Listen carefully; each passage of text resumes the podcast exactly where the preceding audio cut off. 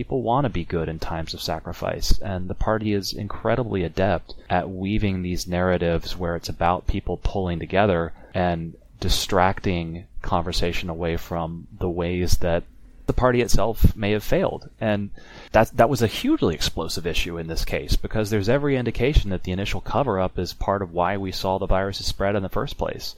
In my time looking at China and studying China, I don't think I've ever seen the propaganda system under the kind of strain that it was trying to tamp down discussions of, for example, the death of the young doctor Li Wenliang at the beginning of February, who was held up as a martyr against state efforts to suppress the spread of this information. And you can see now that the the propaganda apparatus has has tried to co-opt him and has said that he was essentially correct and that the local authorities were the ones who made the mistake. It's just it's it's the same old song played over again with a few variations and now it's being played on an international stage too.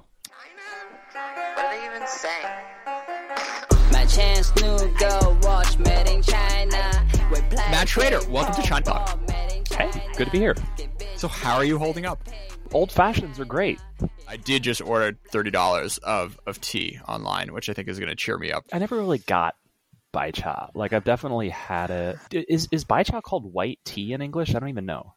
I have the transition. I have the transition. So I read something somewhere that apparently the the CCP is very upset that tofu is spelled um, uniformly around the world in the Japanese way, like tofu, T O F U, as opposed to the the Mm. more like closer to pinyin one. Yeah. So you know, once they're done talking about coronavirus conspiracy theories, maybe we'll get back to the real meat of where the of where the battle for global hearts and minds is being waged. That was an amazing transition. This is why you're a professional.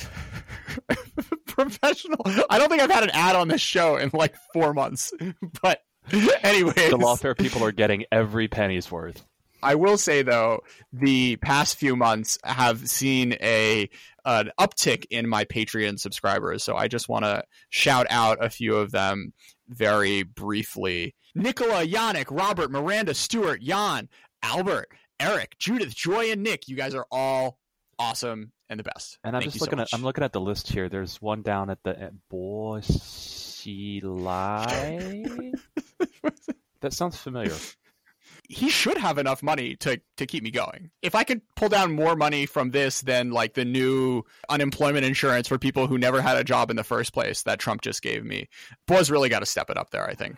Well, and the nice thing is he's not really up to up to anything else nowadays anyway. Like he just work on his English, right?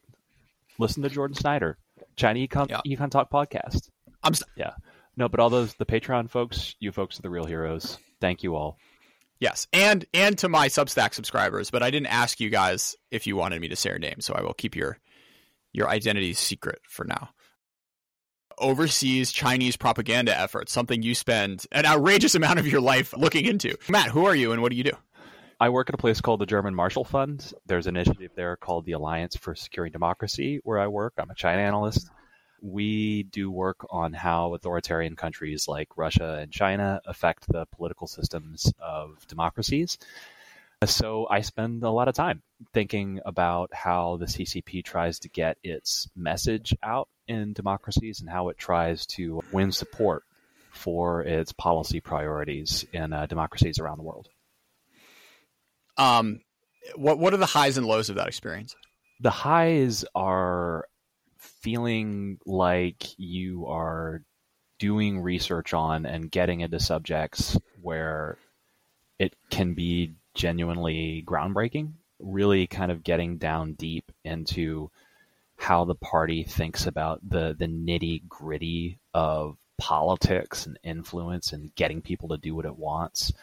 You know, people describe the the CCP and the party system as a black box, and it totally is in many ways, but it's also possible to kind of piece together a fairly decent working theory of of party politics mm-hmm. Based on you know reading historical documents based on interviewing people based on talking with wizened elders of the field and so just getting the sense that you know when you run across a document or a speech by somebody in like 1936 uh, you know something that Liu Shaoqi wrote in 1936 when he was helping run all of the underground communist cells in northern China, and you read it and you're like, oh my god, this is this is describing a philosophy of political practice that's still applicable today. Like that's a great feeling. Yeah. Um, the hardest thing about it is trying to be responsible in in applying the lessons of the things you find in documents and the research you do and how you talk about these things publicly. Um, Because what, what you find when you start doing this work very quickly is that the, the party has a preference for creating relationships with with the establishment in developed countries. And you know, anytime you start talking about the establishment, you need to be very sure about what you're saying. And if you're not responsible about what you're saying, A, you look silly. B, you can get people in trouble. You know, you can hurt people who don't deserve to be hurt. Um, and C, you can get yourself in trouble. Sure. And so being able to speak responsibly about these things in a way that doesn't minimize the scope of the problem, describes it accurately, while still working to create consensus around the problem and what to do is is probably the hardest part.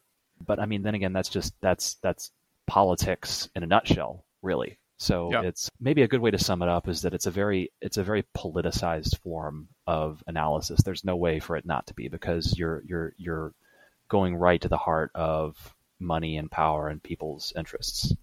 So let's start from the top. What uh, what is China trying to do in its overseas propaganda efforts? So I I'm even going to even step one step further back, um, and just say like what what is Chinese propaganda? Because people tend to go about it in sort of a piecemeal way, and they'll say like, oh well, you know, China Daily is is China's propaganda, and that's really obvious, and that's really upfront, and it's not that effective. Or they'll say, you know, uh, trying to operationalize diaspora groups through the United Front, that's Chinese propaganda and in some cases go overboard in talking about how Chinese diaspora is drawn into this. It's it's really it's sort of a constellation of things from state media pushing out a message to state and party and party linked organs trying to forge individual relationships with institutions and elite and influential individuals overseas to do kind of uh, one-on-one thought work to try to win people over to certain party narratives that they think are useful or influential. Mm. It is reaching out to diaspora groups. There's no question that that is a part of the strategy. There's a huge part of the party bureaucracy that's devoted to this. It's trying to capture diaspora media. That I think the way to sort of sum it up is that the, the party really wants to have, to the greatest extent it's able, a monopoly on how the subject of China is thought about, talked about, spoken, learned, instructed Hmm. um, around the world. And I think you need to think of all of that as propaganda attempts because that's how the party thinks about it at home and increasingly how it practices it abroad. So, what is in fact the goal of the CCP in managing and presenting what they want to be the image of China abroad? That that one I think we can we can answer pretty directly. It's it's to carve out additional space and win consent for the PRC's continual continued global political rise. Sure. And it's everything that that hooks into that agenda. So it's making sure that the that the PRC is able to retain access to high technology and to technological and scientific exchanges. It's trying to project an image as a benign, responsible member of the global order, and any one of another, you know, ten other things that you and I could could list off of. But it's it's at its core, it's about making sure that China continues to rise more or less unimpeded and hopefully peacefully. What are the key organizations involved in this effort? It's it's a really hard question to answer succinctly because the real answer is the entire party state Sure. is responsible for uh, quote unquote thought work and propaganda work. But you know the the organs that you're going to point to that are most responsible for managing overseas propaganda are things like uh, the propaganda department, which oversees um, all state media, including all overseas state media. You're going to point to the State and Council Information Office, which helps manage a lot of the day to day of overseas messaging.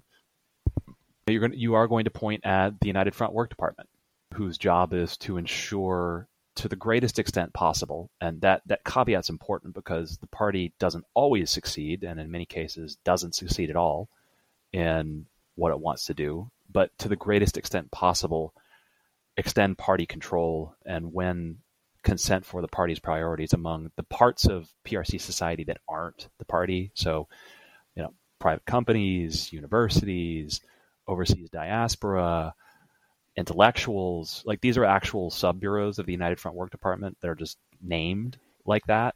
You know, the, the list goes on and on and on and on. It's it's truly a very large, very complex, and I think largely underappreciated. Where do you think in this ecosystem you would thrive most professionally? Oh, that's a great question. That's a great question. You mean you mean if I worked for the Chinese government? Yeah.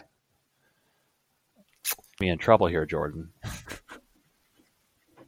where where where would I thrive? I you know I don't think I'd do very well in, in the Chinese government because it's it's so much of uh, professional advancement is about rote repetition of what the people above you say and mm. sort of you know pai ma pi kissing the horse's ass so to speak oh, yeah. kissing up to the people above you and I, i'm just uh, thankful i don't i don't exist in a workplace where my bosses have the personalities where they they they th- need those sorts of things because i don't think i could handle that i probably would last about a day and a half in the chinese mm. government so matt do you want to can we can we assign letter? Well, I know that all American universities now are going away from letter grades for coronavirus time, but I don't think we should let up on our our grading of the of the CCP propaganda organ bureaus. So we're not doing pass fail. We're doing uh, we're doing A to F here. Matt, what do you think? What do you think the United Front at all deserve for their performance over the past five ten years? Wow, this is this is a really interesting way of doing this. So I'm going to cop out, and I'm going to give the United Front Work Department an incomplete.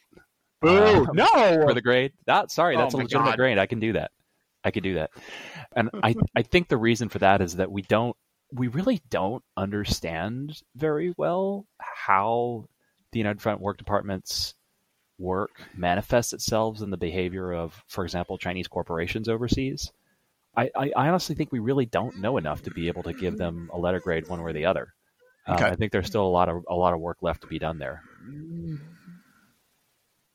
And how about just like I don't know CGTN, People's Daily English, Global Times? Do you think they're they're they're being their best the best version of themselves?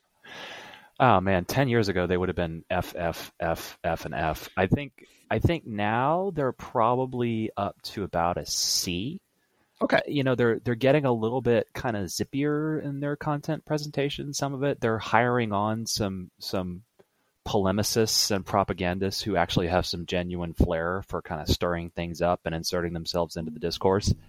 Yeah. They're increasingly adopting some of the tactics you see Russia Today doing that have been a little bit more effective in how they affect certain parts of the Western infosphere. So I think they're they're probably they're probably up to a C at this point collectively. Okay. So, what do you think is keeping these organs from reaching the heights that Russia has been able to achieve over the past few years? There's a couple things. First, it is is that I I don't think you can ask the question in isolation just about like CGTN or People's Daily or China Daily. I, again, I think you have to ask about the effectiveness of Chinese propaganda as a whole yeah. overseas you know, because I I don't think those organs have been effective as effective as Russia today, but I think Chinese propaganda as a whole has been pretty effective in instilling in large parts of the global conversation a perception of China as you know that its rise is inevitable and unstoppable, that it's essentially peaceful and benevolent, that it is a rising technological and business behemoth it's not necessarily that any of these things are untrue, but they also just airbrush out all of the unflattering parts of the China story that the party would rather people not know or talk about or be part of the image of China globally. Yeah. And so it's you know like how many people globally know about the Hukou system and that they're like half the country is permanently dispossessed from you know healthcare and schooling and has has more or less formed a permanent semi-rural underclass like that's you know not well appreciated globally and i think to that extent the party's propaganda has been very effective it's interesting because on the one hand, like it makes what Russia is doing almost more impressive because I feel like there's there's like this CGTN is selling a fundamentally like more attractive product than Putin's Russia, which like doesn't really have a lot going for it. But it almost seems like when I when I watch CGTN, like there is so much focused on you, uh, as on you said, Matt, of like play of like putting China in this positive light and like showing all these like happy people and whatnot, as opposed to Russia Today, which is like just pretty content to s- stir up shit. Yeah, right. We were so I mean you were pointing out the thing about telling a positive story. Something that's really interesting that I think that points to is is how China's external propaganda really resembles the internal propaganda and that those themes have like really come out strongly during the coronavirus thing where uh, you know people joke about it on in China that the evening news the first first 10 minutes is look how busy our nation's leaders are. Second 10 minutes is look how happy our nation's citizens are. Last 10 minutes are look at how crazy the rest of the world is. Yeah. and that's that's literally been the message in a nutshell of PRC state media externally. At, you know the the organs that are directed at Italy or Spain or f- any other foreigners that's basically been what their message has been during the coronavirus it's been look at how hard we're working for you look at how good a job we've done tamping down the infections inside of China and look at how crazy everything else is all over the world. We probably we've recorded twenty minutes. We probably have like fourteen. Okay. Anyways, whatever. It's not. Oh, No, I haven't read this, but wait, wait. Let me get the. Let me guess. The assessments is like it. You know, may be a little bit more effective, but it will be limited by its state association. So Matt, I hear you have a bit of personal experience in this world. Yeah, no, I, I worked at the Global Times for I forget if it's seven, eight, nine months. I forget the exact number, but you know, worked there for a bit when the company I worked at prior to coming back to the states, Smart Air, when we were trying to get Smart Air up and running, and I needed a little bit of outside income, so I I doubled up working for the Global Times for a bit. What stuck out to you about the experience? Well, I mean, I, I, I left after I edited a story about how a Uyghur academic named Ilham Tohti was an enemy of the state and deserved what he was getting when he was being sentenced to prison. I, I mean, the, the real story on this guy is that he was like a moderate academic who taught at Capital Minorities University and basically was just like, can we not be so like racist and overblown in our policy towards Uyghurs? And he got thrown in jail for that, and he's still in jail now. But just having to edit a story about him, I almost felt sick at my desk and was just like, you know, even if I'm doing this, even if I'm doing this to help do another job where I'm doing something good, I can't, I just can't justify it on that basis Yeah. anymore. So I, I that, that was a day where I'm like, okay, I gotta, I gotta find a way to go full time at Smart Air. So, so aside from the aside from the sort of narrative that like the West is broken and China we have everything under control, there's also been a fascinating dynamic of uh, a fair number of Chinese government Twitter personalities seeding or pushing rumors that the U.S. was in fact behind the the seeding and spread of the virus. So, so what is what exactly is going on here? Whew.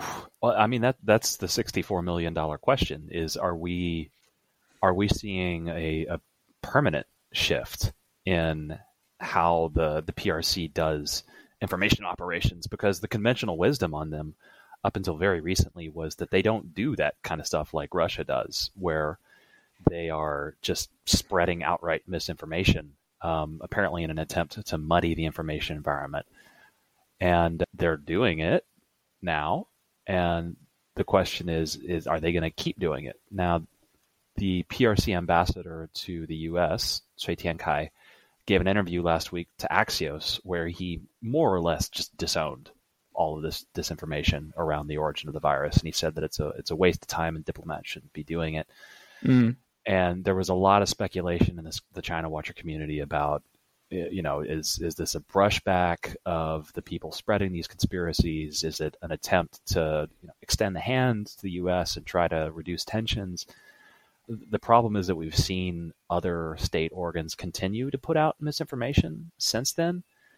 It, it's hard to say right now whether this is going to be permanent. I think to some extent that's going to be contingent upon how effective it appears to be. And at the moment, it seems like the attempts to spread these rumors directly through state organs, through foreign ministry spokespeople, provoked such a reaction that they've decided maybe it's better to pull back and reevaluate. But I, Yeah. I, I really doubt this is the last we're going to see of the PRC trying to do misinformation. I mean, there's when I talk about reading like you know historical documents, looking at how the CCP operated during the war against Japan and the KMT, you start to realize that like they they've got deep, deep, deep roots in these sorts of dirty tricks.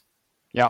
That you know that's been part of the party's operating system for a long, long time, and so you know even if we haven't seen them do this kind of stuff up until now, I, I don't think there's any reason to think that they are not capable of it or wouldn't do it if they thought that it would work. I mean, you know, Mao incited revolution across the world, um, even more aggressively than the Soviet Union did for for a handful of decades. So this is this is certainly not something that is that isn't baked deep into the the CCP's you know the CCP's operating structure. Though it is interesting. Well, seeing... that, that's kind of. I, I mean, the, the the exporting revolution thing, like that. You know, Xi Jinping before he came to power in 2011, he gave a speech to a bunch of a bunch of expatriate Chinese businessmen in Mexico, basically complaining about how people complained about China, saying like, you know, and one of the complaints was, well, we don't export revolution anymore, so what are you complaining about? Yeah. Like, I don't, you know, I don't know, I don't know about the exporting revolution thing, but you know, seeking to turn people against one another, seed disinformation, muddy the information environment. I don't, you know, I, I don't think there's any reason to forget to think that they've forgotten all of those tricks.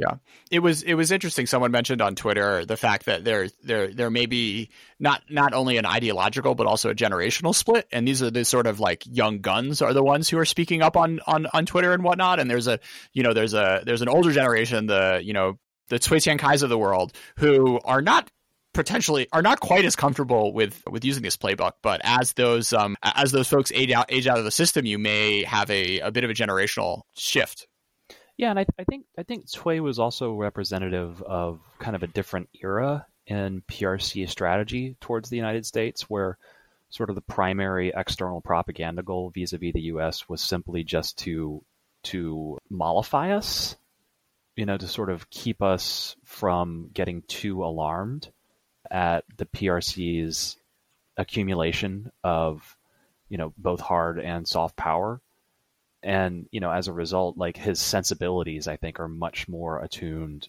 towards kind of talking us down and reassuring us and trying to emphasize that the prc is there for cooperation whereas you know folks like Zhao Lijian as you very rightly pointed out like they they've come up in a really different world like they've they've Yeah. come to pro- professional maturity in a world where like China's ability to continue accumulating power isn't necessarily contingent on the whims of of Washington. Yeah. Is there a uh, is there an analogy for the Stephen Millers of the world? What inside of the PRC government? Well, I, no, I mean just in that like like a generation gap, like raised on Fox News, more comfortable of just like not speaking the truth. Oh, it's it's an inter- it's an interesting analogy. I hadn't thought of it that way. So, Matt, how does the propaganda push around coronavirus compare to fa- past ways that the CCP has tried to manage natural disasters? Oh yeah, that's a good question. I mean, the one that comes most immediately to mind is the the Wenchuan earthquake, the Sichuan earthquake in 2008. Th- there's not really been anything that's had like this international dimension, but that's about the closest parallel that I can think of. I mean, I remember actually being in I was in Beijing when that happened. I was on the 10th 10th story of a building in the financial district and like I was actually I was in the bathroom when it happened Ooh. and I remember like the doors in the bathroom started to swing and I started to feel I was standing up and I started to feel a little dizzy and I didn't realize why I was dizzy until I was like oh this is an earthquake and I had no idea what was happening other than there was an there was an earthquake until I got back to my desk and my coworkers were like, "There's been this huge earthquake out in Sichuan," and you know, in the the weeks and the months after that, you you saw a bunch of these really traditional narratives mobilized, where it's really about like playing up the stories of individual heroes and individual sacrifices Mm. and making the sacrifice of the people and the the collective struggle of the state and the party all seem like one Mm. in people's minds. It's about building that sense of shared unity. But I mean, in a time of disaster, like you're really you're pushing on an open door with those kinds of things Totally. typically in most cases because people want to feel brought together. They want to feel bound together.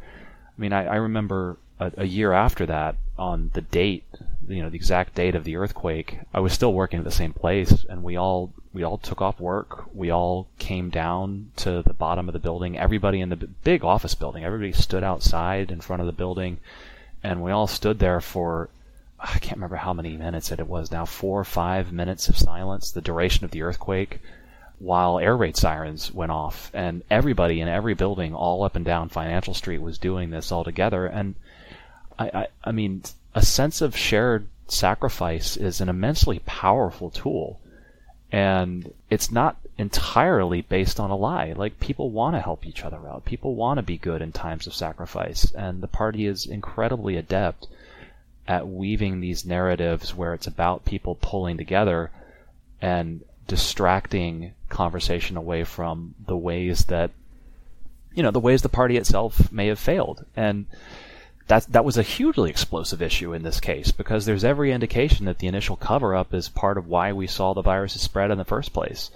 In my time looking at China and studying China I don't think I've ever seen the propaganda system under the kind of strain that it was trying to tamp down discussions of, for example, the death of the young doctor Li Wenliang at the beginning of February, who was held up as a martyr against state efforts to suppress the spread of this information. And you can see now that the the propaganda apparatus has has tried to co-opt him and has said that he was essentially correct and that the local authorities were the ones who made the mistake. So it, you know, it's just it's it's the same old song played over again with you know a few variations, and now it's being played on an international stage too. Sure. Um, you know, it, it, it's funny because like recently I've been watching a lot of American local uh, television news coverage, and you know there are parts of it that are the same, and there are parts of it that are very different, right? You know, you have these like Yes. inspiring stories of the nurses that are that are you know doing their best, but you also have like really aggressive takedowns of Bill de Blasio and, you know, Yes. really hard questions coming at the governor of, you know, where the ventilators are and why they aren't here yet. And you see politicians like going at each other, saying, you know, from from from Trump to to the governors and whatnot. And you, it, you know, there was like a moment. There were like two two and a half weeks where um, I think the censors were still on lockdown and on vacation, and they hadn't gotten their, you know, Ding Talk accounts set up. And I think there was just the the the the the, the system was so thrown off balance by what was happening that you know you did see Chinese journalists really really digging, and it's sad to watch that. To watch that window really have closed to a pretty uh, dramatic extent over Yeah, and I mean, weeks. Caixin in particular, I think, really needs to be singled out on this. I mean, they, they continue to do Hello? it. They're continuing to report on, you know, are there efforts Hello? to suppress the real death toll? And the, the reporters from Hello? Tai you know, I think a lot of the Western reporters on the ground there in Wuhan, like, as, as long as you and I are here talking on something that other people are going to hear, I think we got to call out, like, like how unbelievably brave it is to be on the ground in the middle of a city that's been completely locked down, uh, while you know everything around you is chaos, and still trying to do the job of uncover stories people don't want you to know, or to share a story that doesn't want to be shared. Huge debt of gratitude to those people, at least from my part. So, Matt, you've written a bit about how Huawei echoes amplified and gets amplified by CCP propaganda. You want to talk a little bit about how that worked between these, uh, between the the government and you know nominally private entities? Yeah, that's that's a really interesting question, and I don't think it's one that has gotten enough study yet. So if you look at the themes that Huawei puts out in its propaganda, they they largely accord with a lot of the same messages that PRC state propaganda puts out. The the one you see the most is the theme of cooperation. That Huawei is here to cooperate. Huawei is here to provide countries with public goods. Huawei is here to make your life better. Now, I mean that's that's pretty normal for a company, but I think to some extent that kind of speaks to the sophistication of the external messaging that the party state itself does. That they're mostly about putting out kind of bland, benign themes of cooperation that people can attach their own meanings to, or are very kind of vague and high level and, and easy to remake into particular situations. Um, really good example of that was around the last European Parliament elections in the summer of last year, where you actually had Huawei placing ads across the continent saying, you know, vote for European values, vote for Huawei. The implication being like they're trying to identify Huawei with European values like connectivity and openness, which is just completely not in line with how the company itself actually operates. It's a private company. It's not clear who owns it. It's not clear always who its ultimate beneficial owners are.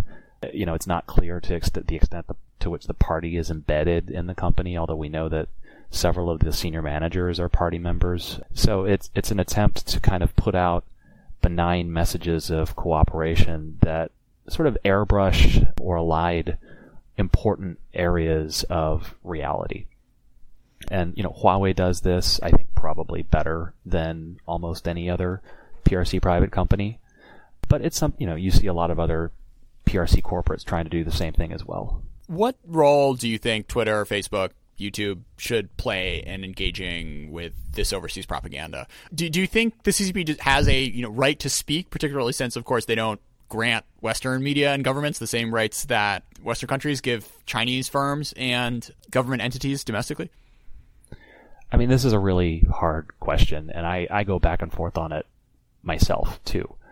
I, I think ultimately I've come down to the place where really we shouldn't be allowing PRC propaganda organs or even diplomats to put their message out on Twitter when they aggressively deny our own countries the same privilege um, of doing so on platforms like Weibo or WeChat because they're using them as platforms to present the same airbrushed version of reality that they present domestically, mm. uh, and now increasingly using it for outright disinformation. And uh, you know, we we actually track internally at ASD where I work the number of official Twitter accounts that the PRC has, and that number has has climbed precipitously in the past year. We're now up to tracking somewhere around 190 accounts internally, and you know that's up from maybe maybe 50 in April or May mm. of last year. So there, there's a really aggressive push on to Twitter going on. The party state clearly has identified it as an area where it can get a lot of value uh, out of getting its message out. I I don't think they should have that platform. Frankly, it's just not fair but I, I know that's just my personal opinion. That's not an institutional opinion. There's disagreement even where I work about mm this sort of thing. And there's really good reasons to argue the other side. You know, that we value freedom of speech, that we value public discourse and public debate. We value the marketplace of ideas. But I, you know, ultimately I come down on the side of, of not permitting them this platform, A, because of the reciprocity, and because like fundamentally the party state is engaging with these platforms in bad faith. It, it is a nation state that isn't interested in the marketplace of ideas. It's not interested in allowing or promoting debate. You know, at a systemic level, this is not how the PRC works, even though obviously there's vast diversity of opinion among people who live inside the PRC. And so permitting that system the privilege of engaging on our systems that are based on a different set of values, which they then use to undermine, I, I you know, I, I don't think it's it's good policy or good strategy. The coronavirus propaganda push on the part of the CCP really seems to have been changing the debate. I've seen a handful of senators writing uh, letters saying that these folks have been deplatformed. So it seems like the status quo may be changing with regards to these sorts of issues. Yeah, yeah, no, I, I agree. So, so, so what about TikTok and WeChat? I think you know, with everyone staying at home, TikTok use is going up. A lot of people who don't listen to this podcast don't necessarily understand just how big a role WeChat plays in you know ethnic Chinese life across the world. So what what is happening on these platforms, which may or may not be concerning, and what do you think uh, governments around you know democracies around the world should be uh, considering when um, thinking about thinking about these platforms? Well, I, I mean, I think there's a different set of concerns around those two platforms because they they speak to very different communities inside of democratic countries. I mean, with WeChat, you're you're talking about mostly folks in the Chinese diaspora, but those folks are, you know, they're existing within kind of a walled garden of information where the party gets to kind of pick and choose and curate which narratives make it onto their screens.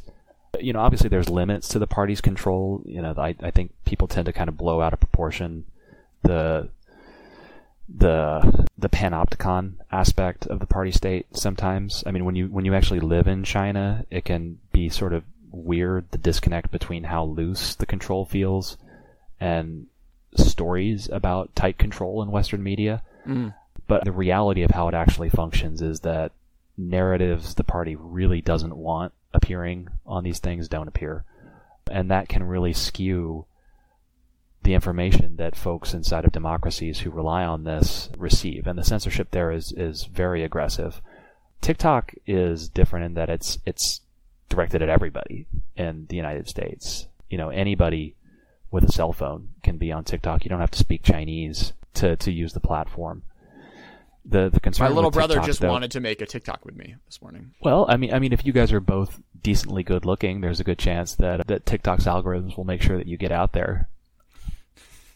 what I think is really interesting about, or one of the many things I find fascinating about TikTok is it seems that there, y- you know, it, this isn't necessarily like a CCP propaganda thing, but there are different values. I think whether it's from living in a one party state, whether it's just from, you know, China versus the West, that seem to be embedded in what is, in, in, in some of the moderation guidelines that have leaked out about how TikTok is, is regulating its own platform.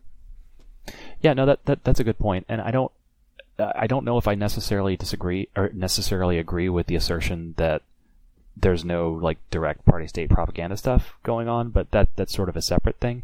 The thing you're talking about is is you know algorithms that automatically promote people who are good looking and don't promote people who are the algorithm determines are not good looking who or who it determines are overweight because the algorithm has decided that's what's going to get more eyeballs and like that's very much around like norms within the tech space in in China uh, compared with norms in the tech space here in the U.S. You know, I I, I think in, in China in the tech space there's there's much less hesitation like to do literally anything and everything to optimize your product to the greatest extent possible. And there's less asking like you know how is this going to affect people or how might this marginalize people? I will say, I You know, will say though that this- like you know, I ninety five percent of the influ- of the YouTube videos that show up on my feed have above average looking people on it. So you know, it, I think I think you there's say like YouTube you meant you meant TikTok or YouTube oh on YouTube on YouTube. So I oh mean, so you're saying it's kind of the same thing right well, I feel like I, I feel like yes, it, I'm not hundred percent sold on it. I don't think any I don't think any Western company would have a document saying we're not pushing old and disabled people's videos. However, I think that like there's there's just something about like the nature of virality and a lot of western uh, you know western social media platforms have bought into it, which is this is what drives growth and you know the videos that happen to drive growth are sort of the same all around the world. So, you know, it may be nudging in one way or the other, but like I I, I don't I think there's like something just intrinsic to the essence of you know growth Uh, consumer facing social media companies that want to get really big really fast and surface, yeah, no, and I- I the most like, viral there's- content there's totally I, there's you know I'm obviously not an expert on social media algorithms, but you know there there's obviously a social bias towards people who are better looking that probably accounts for a lot of what you're seeing with YouTube. But I, I honestly would really doubt if YouTube had like purposely optimized its algorithm to promote better looking people over those Yeah. that the algorithm considers not. And I think that that's kind of the the big difference there that it's it's baked into the tech on the TikTok side. I, I don't think you can get away from the party control thing in the case of TikTok either, because they they are inextricably a company based in the PRC, and they were they were called the mat about a year and a half ago for how their platforms inside China weren't sufficiently in line with with what the party wanted to be seeing. You know that that they were allowing you know inappropriate jokes about party leaders. They were allowing inappropriate conversation about the party and about politics to circulate on their platforms. And you know they got they got called to the mat. One of their most popular apps got just taken down. People couldn't use it anymore. Some of their other popular apps got suspended for a brief period. And you know the guy Zhang Xiaoming, the guy who runs ByteDance, TikTok's parent company, ended up releasing this this really almost groveling letter at like three or four in the morning, where filled with CCP buzzwords. He's promising to do a better job instilling like you know the four consciousnesses, which if I explain would probably put your audience to sleep. But it, it's I mean, to use an American analogy, it's it's basically like if a corporate CEO here filled his letter with "We're going to make America great again" over and over and over again. Yeah. And, included like the typos too. yeah, yeah. But I mean, it's just it's basically it's it's a sign of like you know, ByteDance is really working hard in its PR efforts to try to, to spin itself as we're an international company and we're going to separate the moderation in the United States from the moderation in China. And we're going to work hard to educate people about our moderation practices here in the U.S. But I mean, the ultimate reality of it is the company's based in China. Its senior officers are all Chinese and they ultimately answer to the party and that makes them a potential vector for party influence. Let's talk about tech and racial profile. Tech and racial profiling, particularly in the U.S. So, you wrote a piece recently with Peter Mattis talking about the right Yeah. and wrong way to look at the espionage threat from China. What's the way to, as you write, thread the needle and counter China's determined norm busting technology drive without creating a new wave of racial stigma? Well, I, I think this is actually a larger question about it's not just the, the technology drive. It, it's really a, the larger question of like how do we counter PRC influence or interference or whatever you want to call it in general. That it the thing that's really really hard to do is make clear that there's an aggressive, revanchist power, the CCP, that wants to rewrite the rules of the global order and wants to put itself at the center of it and is aggressively, actively accumulating power towards this end and is fundamentally hostile to democratic norms that most democracies think are important. Now you got that on the one hand, and trying to drive home to people the, the urgency of trying to inoculate some of our political systems against the effects of this rise. But on the other hand, also making clear to people that uh, in the vast majority of cases, that has nothing to do with regular Chinese people and their societies or people in the Chinese diaspora and their societies. That you're talking about people who, you know, just want better lives Yeah. for their kids and for their families.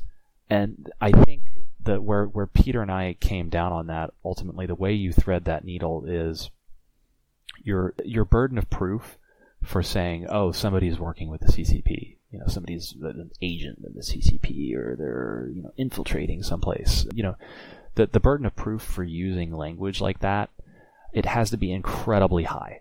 You have to have really good, solid proof. You can't insinuate because doing that kind of thing publicly gives permission for people who may not understand the party system very well to be really irresponsible in how Mm. they throw those sorts of epithets around.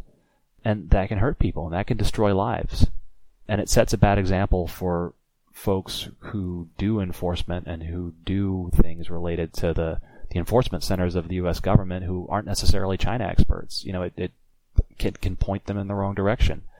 and get their heads in the wrong place. And so I think people who, who work on these issues need to be really measured and really responsible in how they characterize influence. And I think by and large a big component of that is is directing the lens of your analysis away from regular Chinese people and towards the interactions of people with frankly with money and power towards their interactions with the party state system. You know, towards people who have a lot to gain uh, from those interactions, who have business interests they're trying to promote or clients they're trying to cultivate. And once you start looking at it through that lens, like that, that's a lens that has really nothing to do with ethnicity. You know, Do you have an Elon That's- Musk riff? Oh, uh, Elon seems like he seems like he mostly has his heart in the right place. I mean, they're, they're clearly they're clearly going out of their way in Shanghai to make him feel as welcome as possible, so that he will then tell the rest of the world how wonderful it is to do business there. I don't know, man. I think they took him to like a Haidilao. Oh, it wouldn't surprise me. I mean, Haidilao's amazing. I mean, that, that's that's that's the kind of place that you go there and like you come back being like, oh man, they really got their stuff together in China. Like, why can't we do this here in the states? But then you realize that like they have access to a pool of labor that they pay them all two dollars an hour.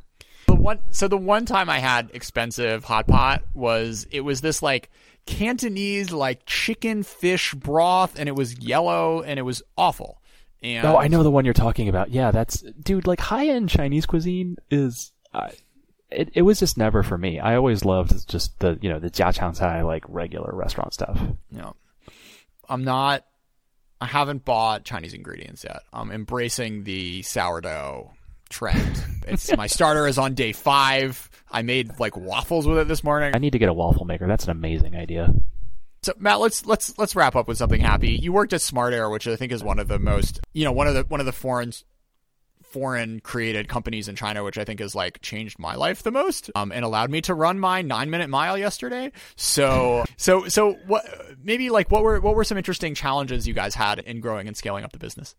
Yeah. well, first so first I- explain what it is. Uh, first explain what it so smart smart air um, smart air is a it's a social enterprise that was started by a pretty amazing guy named Thomas Talhelm who has you know, started grown run this business at the same time that he leads this entire other life as like a groundbreaking social psychologist doing amazing research on social differences in different parts of China.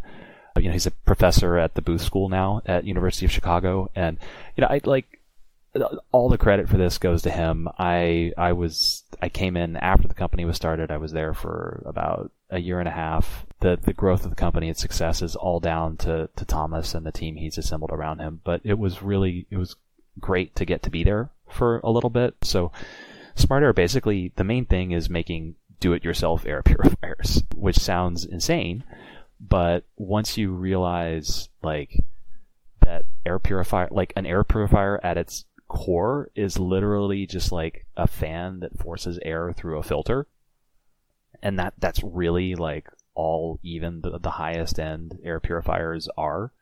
Then you really can like make your own air purifier just by strapping a HEPA filter to a fan. And so like that's what Thomas did. And he tested it. And it was like man this really works. Like it's gotten rid of almost all the pollution in my room and he ended up making it a business and just sourcing literal like tabletop fans from a supplier in China and you know finding a a decent HEPA filter sourcer, which is more difficult than you would expect. And there's there's tons of stories even behind that one little thing, but you know just sort sourcing those two things and you strap them together and you turn them on. Uh, let's get a let's get a HEPA filter supplier story. Oh, dude. I, I mean, so the thing, the thing that was really crazy, it was sort of like, you know, we're not in Kansas anymore for me, was like, uh, seeing how, so like, Smart Air was like never that big a company. Like, I think, you know, the, the turnover the last month I was there was like very low six figures US. And, and that was like at a peak of like smog inside of Beijing, you know, when sales just go crazy. But getting on like Taobao, you know, Alibaba's sort of Amazon shop, getting on there and seeing how even for this like really tiny company that hadn't generated that much media interest, like how many people were trying to sell like fake smart air stuff on Taobao Jesus. was amazing. like there were there were page after page after page of people selling filters where they basically like you know the graphic of the filter was like the the text in it said Smart Air is trying to cheat you. They're making profits hand over fist. Buy our filter instead. And like we actually we actually bought some of these because they were selling for a third of what we were selling our filter for. I think we sold our filters for uh, I can't even remember anymore. I think it was like like ten bucks a pop, almost at cost. Yeah. But we'd you know we'd buy these and just test them to see like well maybe somebody else has found some cheaper filters that work better than ours and maybe we'll just use those instead. and they were always they were always crap. Yeah. Like they were always just really really bad. And so it was people basically like either pretending to be us and selling crap that didn't work or you know trying to undercut us by saying that we were a bunch of lying cheating thieves and then selling crap that didn't work but I mean, it was it was crazy. We were always we were always selling basically cost plus like very low labor costs that we were paying Yeah. ourselves because I mean it's social enterprise, right? Like the whole point is you're actually trying to do something good in the world with a, a commercial mechanism. So, I mean, Thomas, those guys, they're they're amazing. It was a real privilege to be involved with them for a little bit. And lastly, any Chinese literature recommendations, either in translation or in the Mandarin, for those those those Oh, daring man. enough? I mean, you, you honestly you can't go wrong with Mo Yan. Red Sorghum is his classic novel, and it was made into you know Zhang Yimou's classic film with Gong Li later on. But like the novel's really really good. You know, it's almost I, I didn't I, I didn't know a lot about it going in because I didn't bother to to read up on it. I just wanted to sort of have the pure experience and it's got th- these really wonderful like magical realism elements and time shifting and unreliable narrators like Mo Yan's really busting out all the tricks in this kind of bawdy action filled vivid story so it's once you read something like that you're like oh yeah like there's a reason they gave this guy a nobel prize he's really good at what he does And maybe finally, your your coronavirus game of choice, Matt. For the record, ChinaTalk has its own Discord channel now. I will be putting a link in the show notes um, for all those all Oh, those stuck at home looking to looking to bond. I think we might Oh, be starting need a. Warhammer Online guild. Oh boy, I don't, know. need. I don't think I need another chat room to waste my time. That's. But uh, I mean, the game of choice is Overwatch. You know, I actually don't even really play anything else. I just, at the end of the day, I want something that's just like completely mindless. And it's like, oh, I'm gonna get on here and I'm just gonna shoot some people in the face, or I'm gonna freeze them as Mei, and just really annoy the other team. I feel like Mei could be a Chinese spy. That's kind of vibe I get. I guess Oh, she's hey supposed to be now. Japanese. Come on, don't. but We're not. We're not here to cast aspersions, man. Like Mei's a scientist, all the more. dude. No. I just did that whole big thing about how we how we have to be responsible. Like you can't. No, no, no, no, no, Matt, thanks so much for coming on ChinaTalk. dude. It was a pleasure. Thank you for having me on.